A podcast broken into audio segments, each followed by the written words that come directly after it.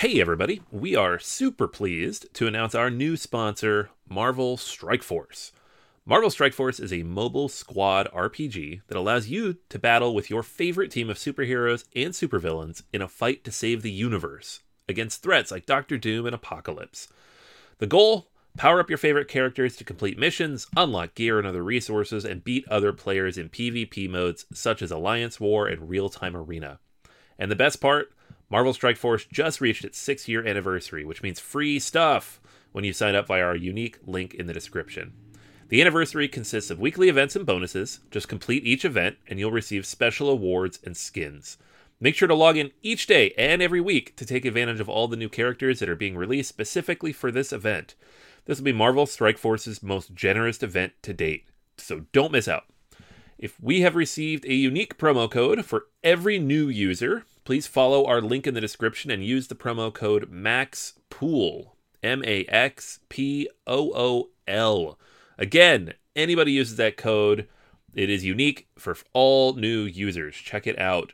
Once again, thank you so much to Marvel Strike Force for sponsoring this episode.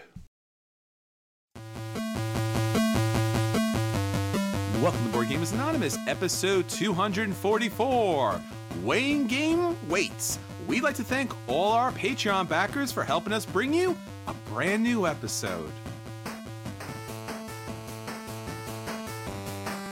Welcome to Board Gamers Anonymous, the podcast of board gamers and the insane fun we have at the table together. This is Chris. And this is Anthony. So here we are back for another action packed episode of Board Gamers Anonymous, the podcast about board gaming that includes everything possible you could want to know or not want to know. And this week, we are talking about something you probably never talked about, but since we already did first player tokens, this is now where we live. We're working our way down the list of obscure topics that nobody asked for, but hopefully everybody wants. So if you want a big hit at parties, I don't know what parties, but if you want to be a big hit at some party somewhere out there, this episode's absolutely for you. We are talking about one of the topics that most people talk about, but don't typically talk about what they're talking about, so to speak. Yeah, that, that I, I I follow that. All right, nice, nice. So we're talking about weighing game weight. So oftentimes people say a game is heavy, a game is light, uh, even sometimes a game is crunchy. And sometimes you just let those things go by and think the person's having an aneurysm. And then other times you think maybe they're onto something. So for this feature review, we will be talking about one of these really interesting aspects about board gaming.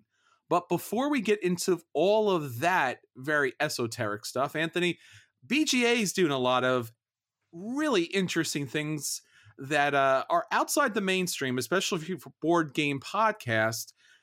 We do a little thing in which when we get money for our Patreon account, instead of buying new equipment and new technology and going places like Essen, we give it back to the listeners. Is, is that actually correct? Am, am, am I getting that right?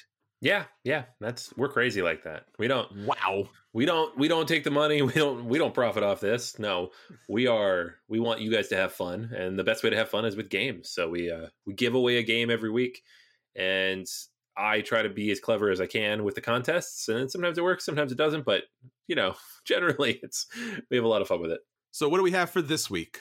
All right. So this week it is a caption contest. I threw up a photo and therefore it is not particularly fun or interesting to describe on a podcast but you can head over to patreon.com slash bga and you can see the photo um, it is a trio of very good sports that presumably work for asmodee with ridiculous looking things attached to their heads representing the four different uh, types of resources in catan so uh, and it's just three of the four but it is the best photo i had from gen con it's one of my favorites from the show and i was like guys give me some captions. So we got actually a fair number of responses this week.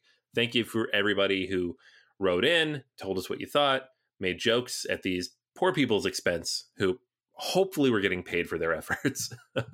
um, Martin, you are the winner. You had the best comment. We discussed this before the show. We liked yours the best. And I'll read it. But again, if you want to see the photo, head over there and check it out. It is when even your game pieces try to run away to find a new game home. So we have just everybody dissing on Catan. What are you going to do? That's what happens when you reach the top. Everyone's gunning for you, so to speak. So if you would like to join in on Anthony's wacky contest, check us out at patreon.com slash BGA. Your support helps a great deal. And you gain an opportunity to win a fantastic game from our friends at Game Surplus. For everyone else, please share the podcast with everyone else. That makes a big difference for us.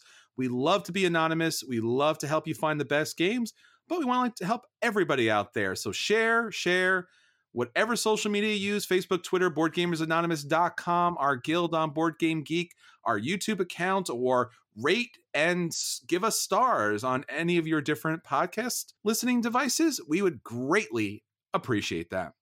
All right, Anthony. So that's what's going on with BGA. Let's go on to our listeners. What's our question of the week? Question of the week this week What is a genre or style of game you've never played but still want to try? So basically, trying to figure out what types of games the largest number of people have never gotten around to playing. And if you asked me to guess, in fact, I'm going to ask you to guess. oh.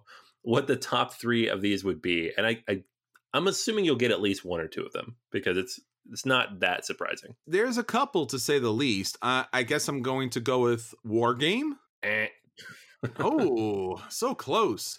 How about miniatures gaming? No, no. Wow, that's really, really, really surprising. Let's go a little bit out of the mainstream. How about your just straight up party games? Somebody did mention party games. Yeah, that is on the list. I was actually surprised here myself, and I I, I thought you'd get this because we talk about it all the time, but it is so far like we consider it such a fringe part of our hobby. Sure. 18xx. Yeah, I figured the- as much. It was the most commonly cited, followed by 4x, which is kind of in the same ballpark of the big, just heavy, sprawling games, which I guess could be, you know, the war games you mentioned. And then third on the list was RPGs, which I was surprised by. Uh, wow. A bunch of people have never played RPGs apparently. so Yeah, I guess I could see that. Even board gaming kind of has almost everything, but 18XX, as you mentioned, is really a different genre in and of itself, and RPGs the same. All right, I, I see that. I see a lot Yeah. of cool stuff happening. yeah, yeah. And I mean, and for me, it is 18xx. That's like the one type of game I've never really gotten a chance to try out at like the intended scope. I've played a couple 18xx ish games that are much shorter, but I've never played one of the big, long four to six hour sprawling economic epics that these games are. So, hoping to get a chance to do that soon. I know I'm in talks with a group to make that happen in the next month or so, but as of yet, that is still on my must play list.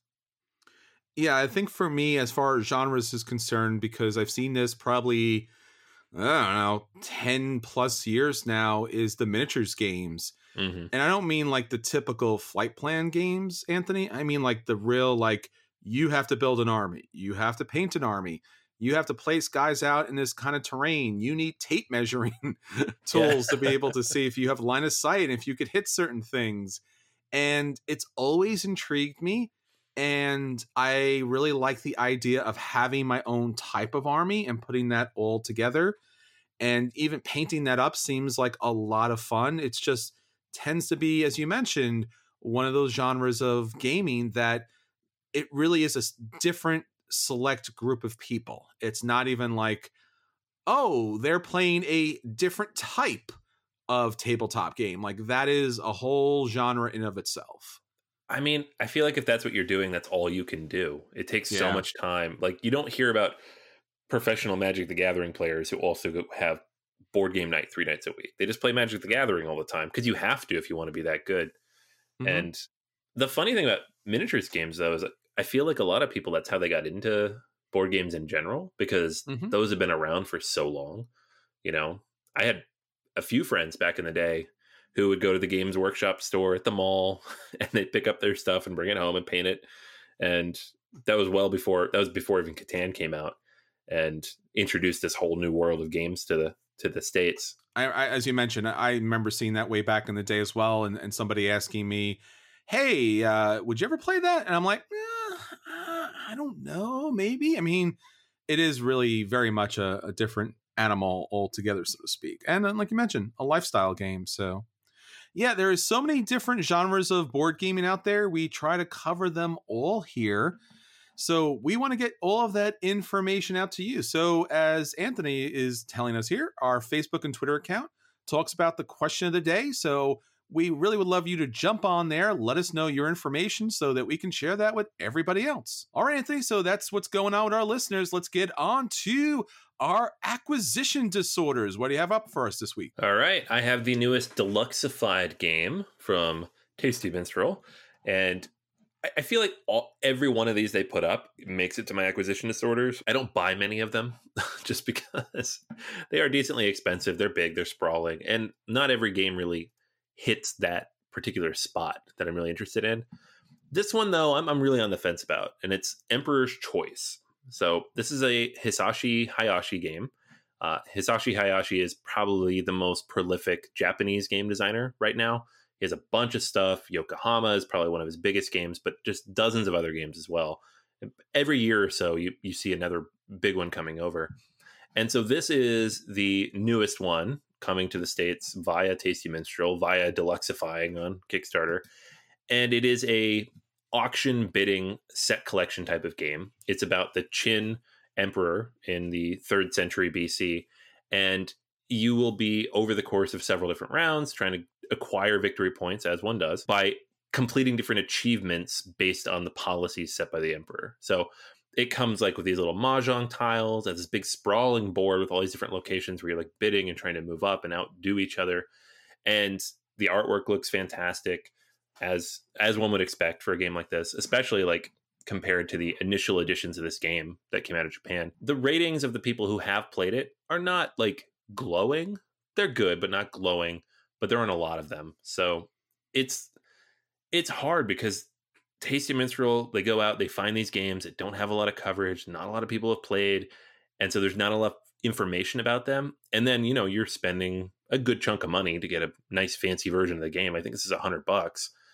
And you don't really know what you're getting, even though the theme looks fantastic and mechanically it looks like something I'd enjoy. So I'm on the fence on this one. It looks really good. If you like Hayashi's games, if you like auction bidding type games, if you like like this this period of you know Chinese history, then this is definitely one you should check out because those are the things that attracted me to it and have me on the fence about it. Uh, and yeah, I if nothing else, I'm hoping someone I know picks it up so I get a chance to play it next year sometime. Yeah, I. Uh... uh, uh, no? You know, look, th- this is, I mean, this continues to be another challenge where you take what typically is an average to above average game and then you throw everything at it as far as the deluxeifying version is concerned and it what what was maybe a $30 game is now a $100 game and again not that you and I and everybody else listening hasn't upgraded their game or components or sleeved their game on some level, but I gotta feel like at some point this this has got to stop. I don't know. I mean, uh, why? why? yeah, I mean, I will say it is a little frustrating because yeah, this is a yeah. hundred bucks, right? Which is kind of what everybody's charging for yeah. everything these days. It just is what it is. But if you go back to Yokohama Deluxe, which was three years ago, to be fair, but that's like the other big one that they did. Hayashi, that was 60 bucks. You got all that fancy stuff for just mm-hmm. $60. So they've increased the price on this by like 65%. And not, I'm not saying it's comparable because this one has some crazy number of like 150 mahjong tiles and the metal coins and all these different pieces and, and bits. But I feel like the cost of deluxeifying has almost doubled in the last three years, and that's making it really, really difficult for me to go in on it. Anymore. Yeah, and I think and I'm going to talk about this in a second because this is also my acquisition disorder this week, which is Fresco Megabox. Now, I think this is one of the very few games that you and I strongly disagree on. And we played mm this quite some time ago. I actually have the big box edition of the game, and it's one of my I wouldn't say top games or favorite games, but it's it's a solid game for me. It's it's definitely up there. I know not so much for you, right? Yeah, I mean, I've played it twice. The first time I played it with you and da- Daniel, I didn't Sure. like it at all. I think our initial review, I gave it a dodge, possibly bordering lower. I really disliked it. I played it again since with like one or two modules in it, and it was fine. I don't know that it's that much better than my original Mhm. impression. So, like, I saw this pop up, and I'm like, yeah, I'm good. Yeah. So now I'm going to just let me briefly mention what Fresco is if you're not familiar with it. Fresco is a game from Queen Games. Now, Queen Games is known for their big box games where they have all these what they call Queenies, these little small modular kind of expansions that you can add to the game that maybe adds 15 minutes to the game. And uh, sometimes Queen is good enough to actually tell you how much more time it will actually add to the game, which is honestly fantastic. And Fresco basically is about painting a fresco. So you're talking about the Renaissance, and you have this wondrous fr- fresco up there, and you and your comp- your uh, opponents are competing to paint and score as many victory points as possible. So the main mechanic here is you're picking up paint, you are mixing it up, you are picking up some additional things here and there, and you're running over to paint sections of the fresco as I mentioned, the modulars add a whole bunch of other mm-hmm. things to the game, which are too numerous to mention. Seriously, they're too numerous to mention. So it's a fine game. It's been on sale multiple times. The big box has been on sale multiple times. So the mega box here has four new modules, including the card game and the dice game version that are included here. And when I, and I can't imagine how big this box is going to be because I have the big box and it's impossible to bring to game night just because it's so damn big. So the mega box, and there is a number of different opportunities to back this app. But if you do want everything, and if you are going to back it, I can't imagine why you would not back it with everything because at some point this needs to stop. so you might as well back it once and get everything instead of having multiple boxes on the shelf. So I don't know if you got a chance to see this directly, Anthony, but uh, do you have any idea how much the ultimate edition of this happens to be? I was on mute while you were talking, and I happened to look it up. Okay. And I almost spat out my drink. Yes. So, oh my god, Yes. what are they doing? yes. So there is a gold edition, and then there is a diamond edition, and there's an early bird that is still somewhat possibly available based upon the time that you listen to this broadcast. So mm, I don't know. Let's say you don't get the early birds because it's highly possible that other people do in the meantime. So for the diamond edition, that's not an early bird that has everything. It's going to cost you two hundred dollars for for Fresco. Two hundred dollars for Fresco. I'm so sad. Yeah. I'm so sad on the inside. This is not a. Mm, okay, I mean, I'm not the right person to judge the the cost of this particular game, but I'll judge it because I I like the game quite a bit, and it's one of my kind of I wouldn't say like again not my favorite game of all times, but it's it's it's up there for me, and that's kind of insane. But I I think that Mm. we have been doing this podcast for over six years, and things have obviously changed over six years. Kickstarter especially has changed things, but over what what would you say anthony two years? Or maybe less than two years a year and a half or maybe yeah maybe about a year and a half? The prices as you mentioned jumped dramatically. Yeah, I mean, I backed the Alhambra Mega Box All In Everything Super Edition, and it was 120, I think, which I felt crazy about. that's then crazy yeah. for a game I play a lot and my family loves, and now the same thing for a different game is like seventy five dollars more. I'm like, come on, yeah so and you should remember too queen games does have this oddity of which every once in a while they will just dump their games on on uh, amazon for super super cheap. And so it's you could possibly pick up the base game for i don't know 20 30 dollars or even less. Uh so yeah so two big kickstarters two average good games that we talked about here if you're interested and if you cannot pick up the original version of this i think you and i would say like you know the original version's fine if you happen to want the all-in super fancy version both of these have super upgrade components these things are available? Huh? Uh, uh. Uh, just, just don't support it, guys. Uh. don't do it.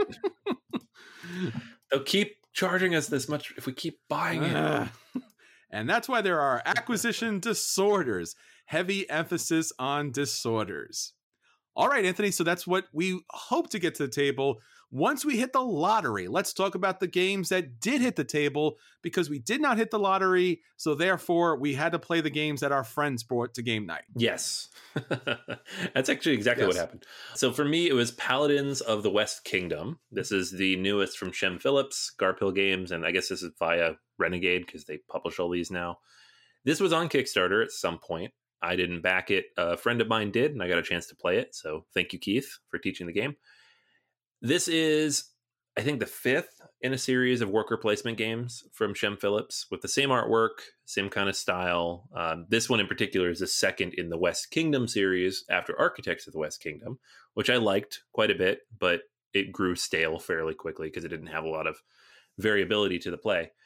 This particular game has all sorts of variability. There are systems on systems. So it looks sprawling. It has a bunch of boards. It has a lot of cards, has a lot of mechanics. But how does it all work together? And does it all work together? I guess is the main question a lot of people have. Basic idea of the game is you have a selection of different types of workers. I'm not going to tell you what they are because I don't remember. They are colored blue, purple, white, green, red, there and black, I think. And so they correspond to different types of tracks. Like red is for attacking, and black is for the clerics, and green is for I don't know hunting or something. I don't remember. It's all they are all shaped the same, and they're just different colors. You also have your own personal board on which you have a bunch of buildings and people, and you will take actions that will allow you to move those buildings off of spaces and get you benefits and bonuses. You have a track on the side of your personal board where you measure your faith and your military strength and your blue token, whatever that's called. I think like I don't remember. It doesn't matter. It these just correspond to different actions you're going to take. Like you need to have certain levels of strength in each of these three areas to take certain actions. The actions you take will cause you to gain strength in one of them. So they kind of all cycle together. So like if you place out one of your clerics onto the map. It will help you to increase your blue track, and your blue track will help you to build more of the wall. And the building the wall will help you to increase your military strength to attack these, you know, invaders that are coming in. So they kind of all cycle together. Um, there are six of those main things you can do. So there's, you know, placing out your your monks and trying to convert the countryside. There's the garrisons to help you build up your military strength. There's the wall on your personal board.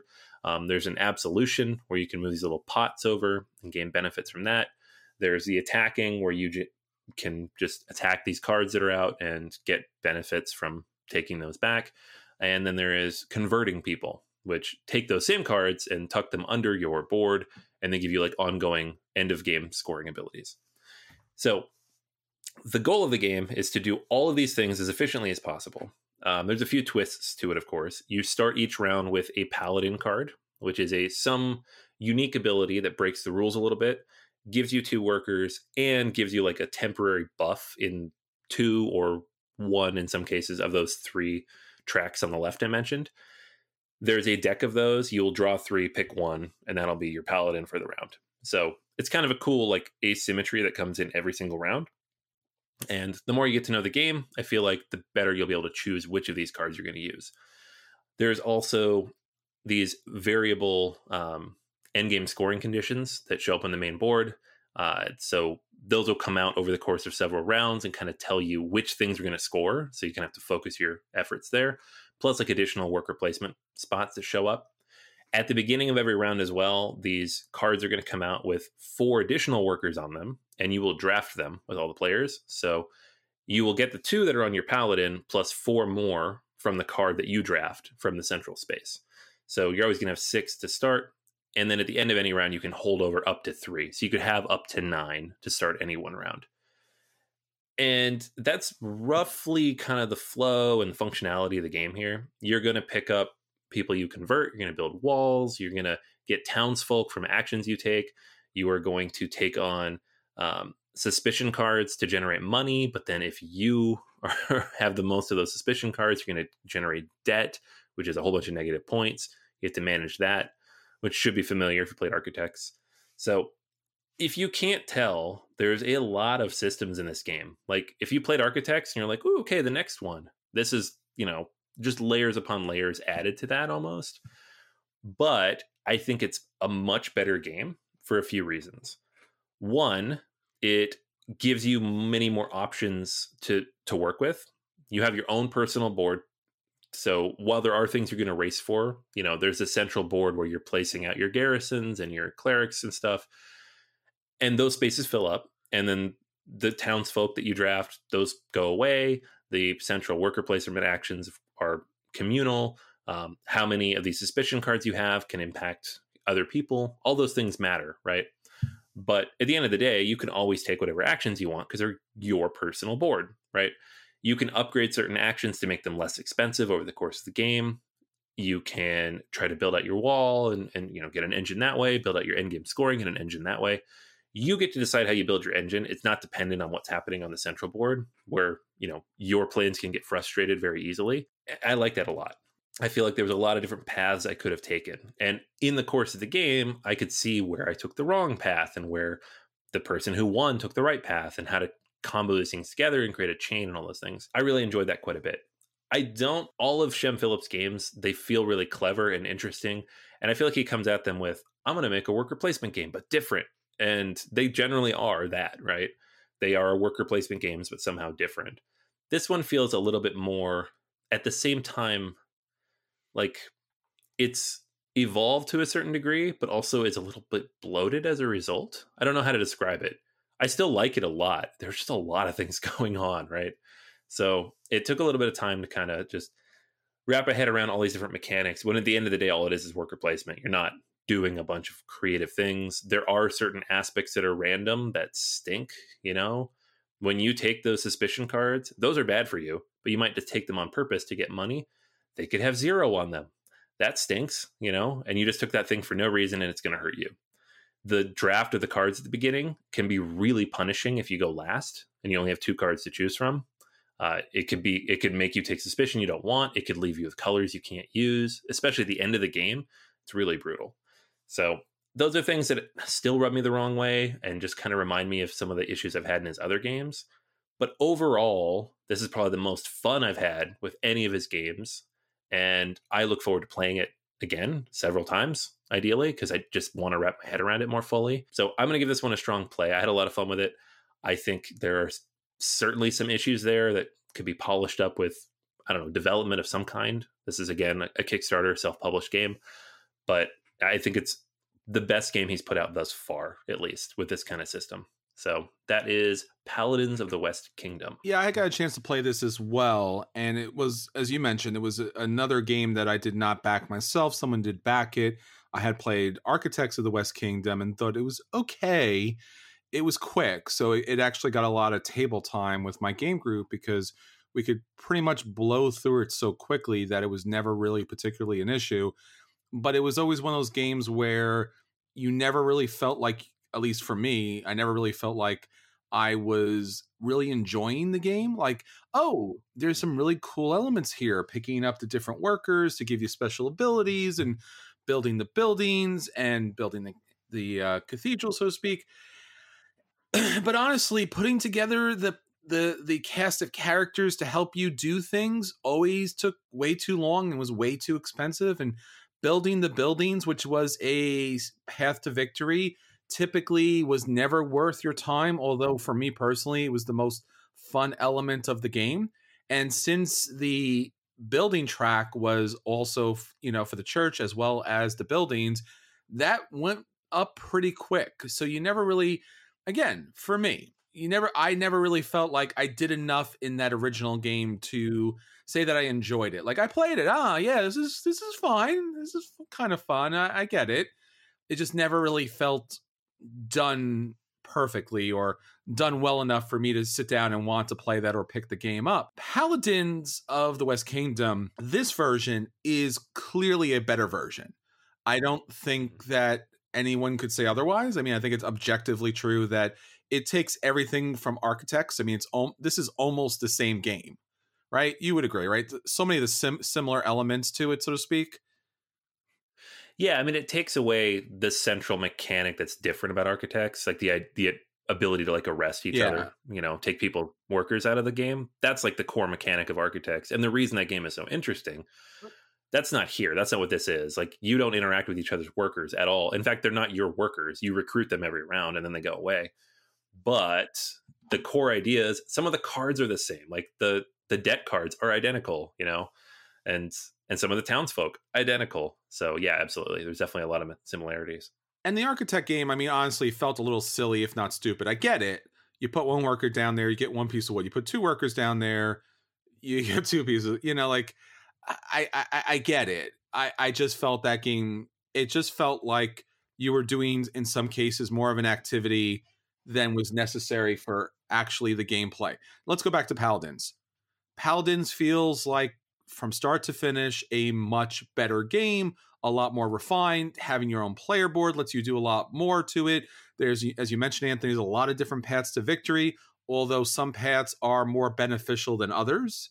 So I mm-hmm. think that's something that needs to be kept in mind. The only thing I will say about Paladins, well, two things I'll say about Paladins that kind of bug me a little bit. First is there is, as you mentioned, a lot of luck involved as far as when are you selecting the meeples to begin with because you got the good stuff or you didn't get the good stuff.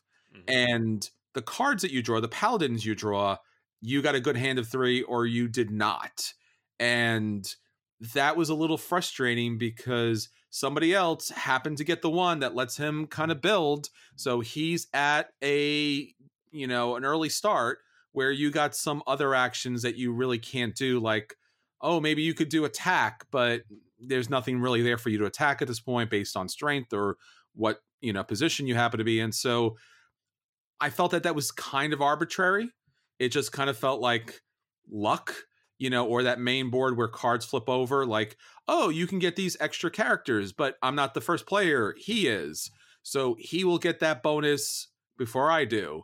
I'll eventually have an opportunity to get that. But right now, early on, that's a big bonus. So it felt like those kind of game mechanics that came into play were so arbitrary and so random that it was a little annoying.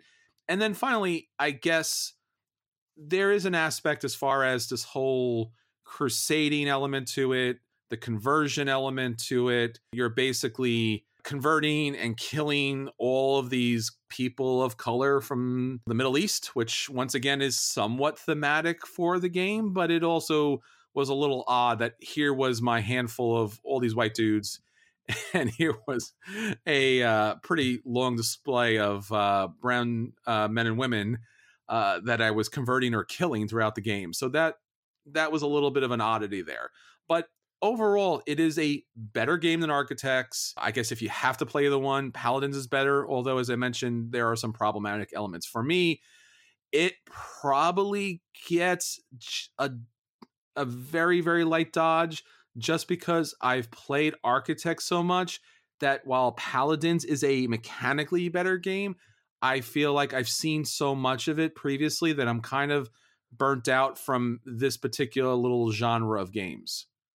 That's fair. Yeah, I mean, I didn't play Architects a ton, um, but I could see if you played that a lot. This is played that a lot. Yeah, more worker placement on steroids, right? Yeah, and it's just you know a lot of the similar elements, which are not bad. And I guess as, again, as I said, I think this is a uh, a much more refined uh, version to it. All right, so let me talk about a game that, again, I did not have the opportunity to pick up myself, but was a game that I was really looking forward to playing. This is Cowboy Bebop Board Game Boogie. Now, Cowboy Bebop, for those people out there who are not anime fans, will probably have no idea what I'm talking about here, but Cowboy Bebop is a classic, famous, probably the most famous uh, kind of adult, mature, and I mean that in a mentally adult and mature, not an explicit adult and mature, but in a really philosophical, humanistic, uh, wondrous action and adventure and intrigue and a, a, wondrous, beautifully sad and integral story. I mean, like it's pretty much everything you could want out of the greatest movies of all time in a anime series, right? I mean, yeah, yeah. It's not just a great anime. Like I feel like that's the indicator, right? It's not just a good anime. It's just a great television series. It's, it's a great fantastic. show. Yeah, you know, it's a good story. It it really is, and there's so many levels to it. You can go on YouTube and watch multiple think pieces about it and how they pull out certain elements. And I mean, there's just real big existential kind of questions there, and it's some of the best action in a TV series ever, as, as you mentioned, Anthony, which is perfectly uh, said. So I was really excited about this because, again, huge fan, want to play this in board game, you know, format. And then I've heard it was produced by Jasco Games. now, Jasco Games has a lot of really cool IPs. In particular, if you are a board gaming Kickstarter fan, you may remember they had Mega Man which had some fantastic miniatures and honestly was the beginning of the end of why you wanted to back that game because it was just fantastic miniatures. So, Cowboy Bebop. Now, again, if you've not seen the anime, basically it's about these uh, bounty hunters who all have these really unique paths that are full of just challenging, problematic, sad, and dangerous stories, and they've all come together. This ragtag kind of like Firefly crew, and they're just trying to make their way through the universe as all these th- different things are happening. And typically, most ep- episodes are based around trying to capture these bounties, these bad guys that are out there. So that's basically what the game happens to be here. You will have an opportunity to choose one of the main characters. And here we're looking at four of the main characters. And there's also this really cute corgi dog uh, Ein, who plays somewhat of a minor role in the game and also, you know, a minor role in the show. You'll take one of the four characters. They'll have different story elements that you're trying to complete throughout the game. And each of the characters will have special abilities and also have a different number of cards that are based upon their particular ability. Everyone gets a similar hand of cards that are going to let them to, you know, battle or search out clues and such or hack. And you'll have a different combination of those. And then basically what the game is is you'll have those bounties that are out there that are going to give you money particularly. So you want to go out and capture those bad guys. How do you do that? You got to get some clues. You have to go to the right location. And typically, the main mechanic of the game is you will play cards from your small deck of cards and you will deal with the situations and the tragedies that come up by playing these cards. So basically, a lot of it is a very simple this is what's required. You play those cards. And if you can't meet those conditions, you can ask for help because just like the show, this is a co op. So the idea is to be able to deal with whatever your spe- special conditions are from your unique players because to complete those kind of missions are challenging and the bad guys pop up and all of the artwork is from the show. The components are pretty generic. They're kind of a big box store game kind of situation. Nothing particularly special here. There's no miniatures there is no special coins it's generally just a very basic game so so if you happen to be a big fan of cowboy bebop i am going to recommend this game as a dodge and that really hurts a bit because again, love the show. This game was as dull as can be. Uh, and it's just matching symbols, which has n- really very little to do with the actual show in theme or in atmosphere. If you are not a fan of Cowboy Bebop and do not intend to do so, but are looking for some quality gameplay here, uh, then I, I, I have to say for you, this is certainly, absolutely, positively a hard dodge. That's Cowboy Bebop, Board Game Boogie, Dodge, my friends, Dodge, and go watch the anime because it's far, far better than this. That's sad. Sad but not unexpected. So no, not at all. No. Which is why I've never tracked it down, despite that being one of my favorite shows of all time. Yeah, I mean, I was literally falling asleep playing this game. I'm just like, Ugh. Oh, so bad. All right, so that's everything that was hitting our table this week. Let's get on to our feature review. So, for our feature review this week, we are weighing game weights. So, one of the very strange and interesting thing about board gaming, especially hobby board gaming, is that Board Game Geek and by proxy, so to speak, board gamers typically talk about their games based upon a weight scale.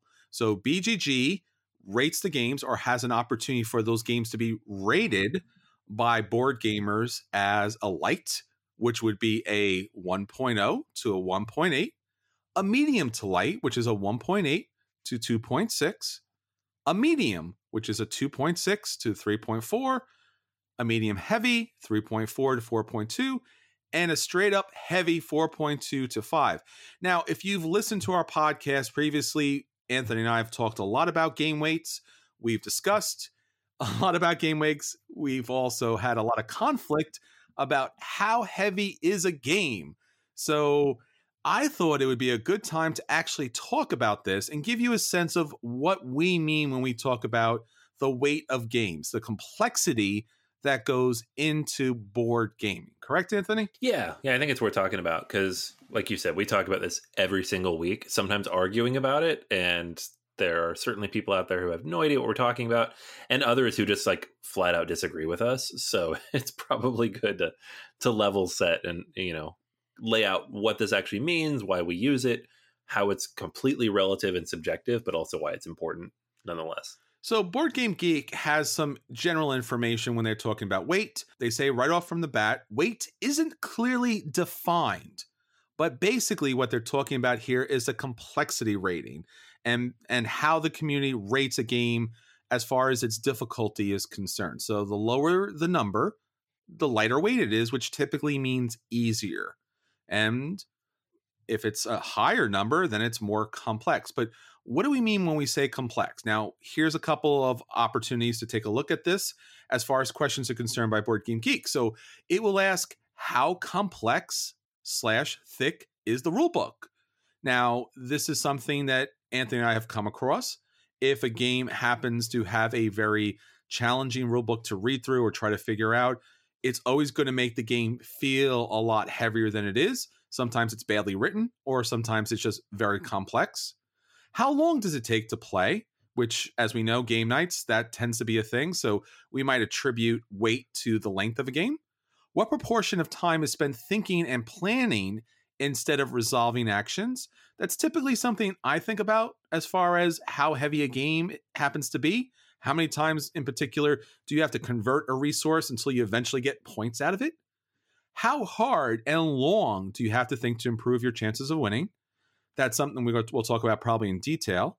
How little luck is in the game, typically, if it's a roll and move or something like that, or there's a lot of luck or randomness in a game, we will kind of typically, you know, cite that as a rationale why a game might be lighter because tends to be a lot more luck involved in that game. We might also talk about how much technical skills required, math, reading ahead moves, is necessary to play the game well. Uh, we might also talk about how long does it take to learn the rules, how many times you need to play it in order to quote unquote get the game. So these are some of the questions that Board Game Geek posts out as far as how it gets a sense of how complex a board game may be. How about you, Anthony? Is there anything in particular that you think about or a question that you kind of pose to a game trying to figure out how heavy it may be? Yeah i mean I, I like to think of it in one of two different ways. There's the the upfront complexity so how hard is a game to learn which is covered in a lot of those questions. And that that can be the rule book that can be the number of things you do that can be any number of different issues with the game that can just make it hard to wrap your head around so, like, I think of like a game like Arkwright, which is a really high complexity rating uh, and weight rating on BGG, and that game has a decently long rule book, and it takes about an hour to learn, like just to teach the rules and walk through, and then like four or five hours to play. Right? That's a heavy game, and it will take several plays to wrap your head around it. But there are other games that feel heavy as well, that maybe only have ten page rule books you know, a lot of Splotter games are fairly simple in execution, but they have a lot of depth to them. They like once you learn the rules, which maybe won't take more than 20 or 30 minutes, there's a lot of depth and complexity that emerges as you play. And the game's complexity and weight is almost dependent on who you're playing against and how many times you've played the game because you can start just pull more and more out of it and get more complex and more um, create a more robust approach to how you actually you know accomplish what the game's asking you to do. So like those are the two areas like i look at. So how long it takes to learn it and play it and succeed at it and how much stuff there is to do and then how long it takes to master that game right? My favorite example is chess which i could teach that game to somebody in five minutes. My son learned it when he was four or five. A lot of kids do. And it will take a lifetime to master. I've been playing chess for 30 years. I'm not any good at it but i've still been playing for 30 years. And then there are, i would actually get destroyed by anybody who actually plays it regularly right? That's that's a very deep kind of complexity versus you know surface level. Yeah, and as we mentioned earlier too, when we talk about complexity, it comes from a number of different measures. As you mentioned, rule book, learning, actually playing, length of game, and such. And as you mentioned with chess, a lot of these games are a minute to learn, lifetime to master. So, yeah, if for example, again, chess, right? So if you memorize a lot of the different move sets, you're in pretty good shape. But obviously, you have to be able to employ them and see, and read them and such. So chess has a level of complexity that, for example, maybe Feast for Odin would be completely different, but would have similar complexity to it because there are so many moving parts in that game and so many spaces, and your your worker placement does so many other different things. So there's a different level of complexity involved in that game. Now, for me, one of the mm-hmm. games or the key game that I kind of keep going back to when I talk about complexity in games is Agricola. Now, in particular, because Agricola does something very right, which is it's thematic in its gameplay. So when you play Agricola, even though uh, th- there's a lot of elements to it, there's a lot of cards to it, it thematically makes sense. So you want to be able to score points based upon vegetables. Well, you have to take the action to plow the field. You have to take an action to plant the seeds. And then, based upon the harvest phase, you have to harvest those vegetables. And then, if you're looking to feed your family, so to speak, then you need a way to be able to do that. You could kind of feed them very simply, or maybe you want to bake bread or use some sort of other type of opportunity. So, that has multiple steps that is required in order to take a something very simple or a basic element and then eventually convert it into victory points. So when I'm looking at games, I'm looking how long does it take to finally get to the goal, which is 9 times out of 10 victory points or what you need or is required to win the game. So again, going back to your example Anthony, chess. If you want to win a game of chess, you're talking about a large number of moves as far as in order to capture the uh, king in that game. So for me, that one goal does take a very long time. So I would designate chess as a heavy game, whereas as you mentioned, the rulebook is fairly uh, simplistic as far as this piece does this, this piece does that, and you're there to capture the other pieces. Yeah yeah the complexity comes out in responding to your opponent which is really any abstract game. Mhm. i mean a good abstract game is emergent right? It's not about how complex are the rules and how many different things can you possibly do. It's just about how do you react to certain situations. And then you get games like twilight imperium where people rate that game high mid fours and call it a very heavy game and it's really not that complicated. It just has a lot of stuff going on. So you have to keep a lot of things in your head. Sure. but actually like it really guides you very well in terms of what you should do and when you should do it and i like to me that game is not particularly complex but other people disagree and rate it pretty highly so it there are those two very unique ways of looking at it All right, so that's everything for this week. Until next time, this is Chris, and this is anthony and we'll save you all. I see you at the table.